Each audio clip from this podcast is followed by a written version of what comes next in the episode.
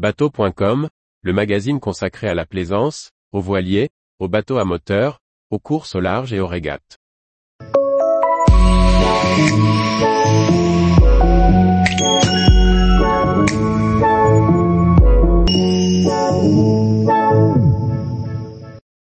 Windy 34, un concept à la frontière avec le yacht. Par François-Xavier Ricardou. Nouveau modèle 2023 pour le chantier suédois Windy, le 34 Alizé complète la gamme Sport Cruiser. Un modèle élégant et avec une qualité de fabrication irréprochable, dont nous vous présentons le concept dans ce premier volet de notre essai. Les nouveaux modèles sont rares chez Windy. Ce chantier suédois qui produit des bateaux à moteur depuis 1966 revendique pour tous ses modèles un comportement marin irréprochable et une qualité de fabrication au top. Nous nous plongeons dans le Windy 34 pour cet essai. L'arrivée du Windy 34 Alizé vient dans la lignée de son grand frère, le Windy 37 Chamal. Ces deux unités, à part une différence de longueur de coque, se ressemblent. Elles sont toutes les deux issues de la table à dessin du designer Espen Wano. Installé à Monaco, ce célèbre concepteur travaille essentiellement sur des projets de méga yachts. Et pour autant, son coup de crayon apporte un vrai plus sur la ligne intemporelle de la gamme Windy. Windy propose une gamme de sport cruiser allant de 27 à 40 pieds avec désormais 6 modèles. Le Windy 34 Alizé vient combler le trou entre le 32 et le 37 pieds.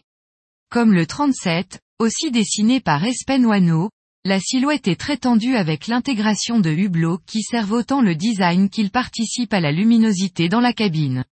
De profil, les lignes du bateau se concentrent tout en une sorte de pointe vers l'avant et se terminent sur l'arrière quasiment au niveau de l'eau. C'est simple, fluide, mais diablement efficace. Il se dégage de cette silhouette à la fois un certain classicisme intemporel et une notion de puissance.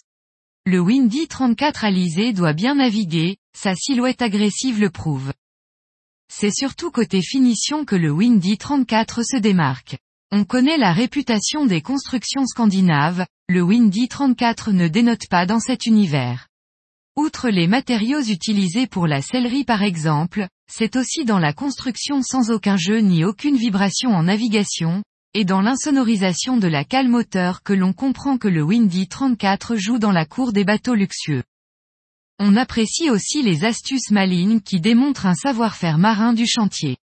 Le coffre avec des espaces prévus pour accueillir les parbattages en est un bon exemple.